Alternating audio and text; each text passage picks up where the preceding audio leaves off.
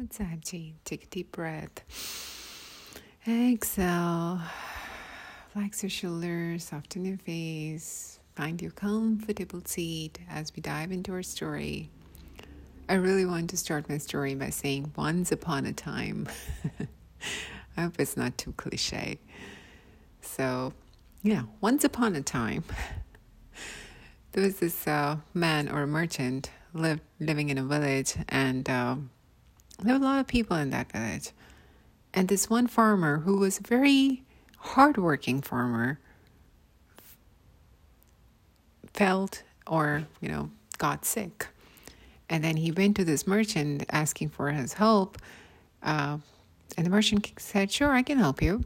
So, what do you want? So, man said, I can, you know, I have a grain, a bag of grain, so I can sell you that. And that way you can give me the price for this and I'll be, you know, able to help my family and feed my family and all that. So this was important or kind of like different because merchant usually did not dealt with grains. He usually dealt with, uh, you know, the iron stuff or the utensils or gold and silver. So this was not his regular trade. So doing anything or giving anything to farmer for a bag of grains was out of norm for him. So, but he still went ahead and did that because this was a farmer who had never asked anything from anyone in their village ever. Matter of the fact, this was this farmer was the person who has always helped anybody ever came to him for anything. So this farmer farmer going and asking for somebody's help was a big deal to begin with. So merchant said, "Yeah, sure, I can do that."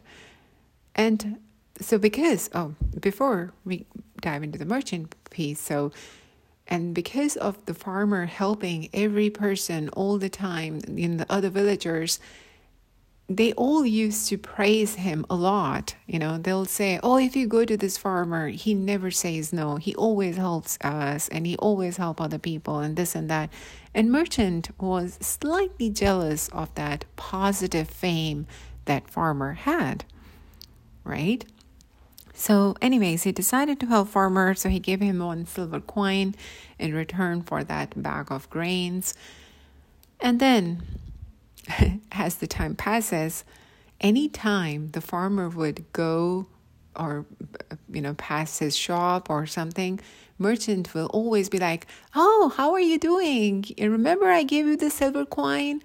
Farmer's like yeah thank you. Thank you for helping me at that time and then anytime you know they are in a party or a gathering or something merchant will always bring it up. Oh, I gave you that silver coin. Do you remember?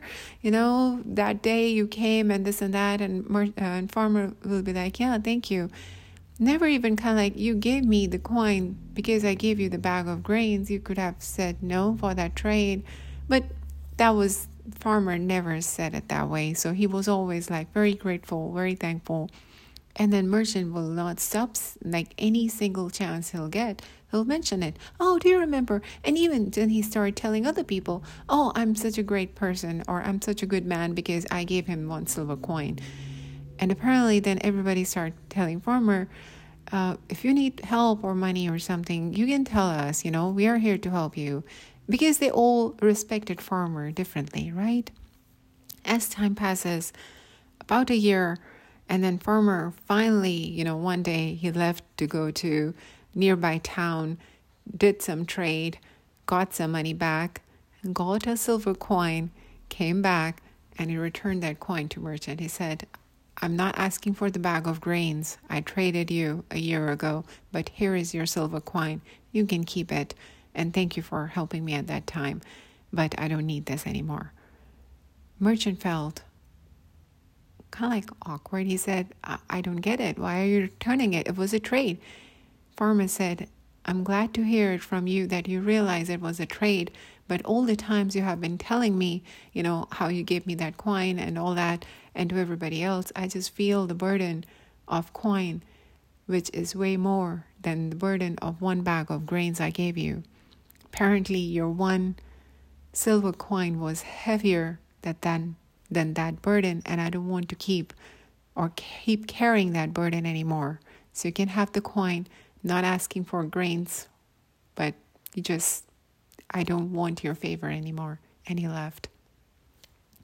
This story just reminds us sometimes we do a small thing, but then we keep reminding that person again and again and again, oh, you remember we, I helped you, or remember we helped you, or I did this for you. That help, which actually the deed we did to help the person, then becomes a burden on the other person without us even realizing what we are doing sometimes to that person, to their morale, and it can happen to us too. If somebody helping us, but then keep reminding us about the help they did to us, we better we will be in a place where we'll be like, you know, I'd rather not have their help than them constantly reminding them that they helped me. And that's what the story is about. Sometimes we have a saying in India when you're doing a, helping somebody or when you're doing a, you know a charity you if you're doing the charity with your right hand, your left hand should not even know that you did the charity or you helped somebody. It should be that quiet. Are we doing? Are we following that? Or are we actually so much out there to take or, you know, ask for the gratitude if it's not given to us voluntarily?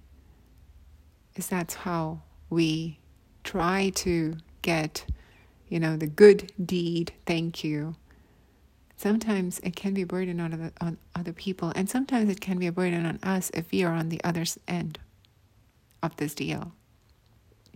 That's what the story is about. Doing a good deed without your other hand knowing that we did a good deal. That thought. Thank you.